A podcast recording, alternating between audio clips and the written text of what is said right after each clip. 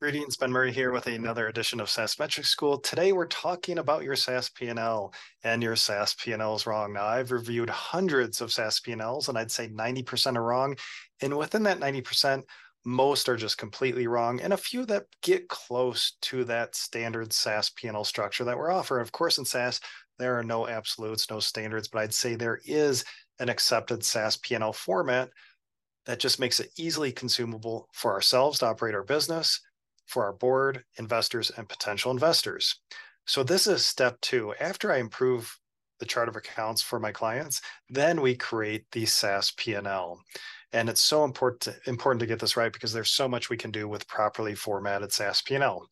So first, your out of the box P&L is wrong coming out of your accounting system, whether that's QuickBooks, Xero, whatever it is we need to SaaSify that structure. And it does start with the chart of accounts, all your general ledger accounts, how you're coding expenses, really important that that then sets us up for the foundation to easily create a SaaS P&L. So with a properly formatted SaaS P&L, what are the revenue categories that we need?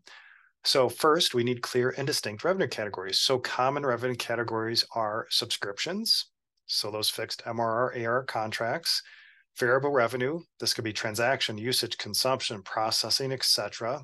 So that variable component that we don't want to mix in with our subscription component. Then we could have professional services, so the setup, configuration, onboarding, training of our customers, one-time revenue. You may even have managed services, so services that are on a subscription basis that are human powered. Then other revenue streams, of course, if you sell hardware, and then we've got some miscellaneous stuff. So visualize your SaaS P&L and those revenue categories just depends on your revenue stream. So subscription, variable, services, and then potentially other. So that's the revenue section. Now in the COGS or cost of goods sold section, we have for pure play SaaS tech support, professional services, if applicable, customer success with an asterisk, now I have another episode on that, the hotly debated customer success and where they're coded. Is it in COGS, OPEX, both? But again, customer success if they don't sell and focused on product adoption. And then DevOps. So the hosting, the architecture, production facing, uh, Amazon, Azure, etc., to deploy your software. So that's COGS. So again, for PS, customer success, and DevOps. Now, COGS can go further than that depending on your revenue streams. And I have another episode that talks about how uh, revenue streams really dictate your COGS setup, especially if you, if you have variable revenue streams. So that takes us down to gross profit. And then below gross profit, we have OPEX or operating expenses. So I would say 99.9% of the time, this is the structure. We have R&D or dev, we've got sales, we've got marketing, and I like to keep those cost centers separate. And then we've got G&A or general administrative, which houses finance, accounting, HR, IT, legal, etc. Our, C- our founder, CEO, CFO, chief people officer, etc.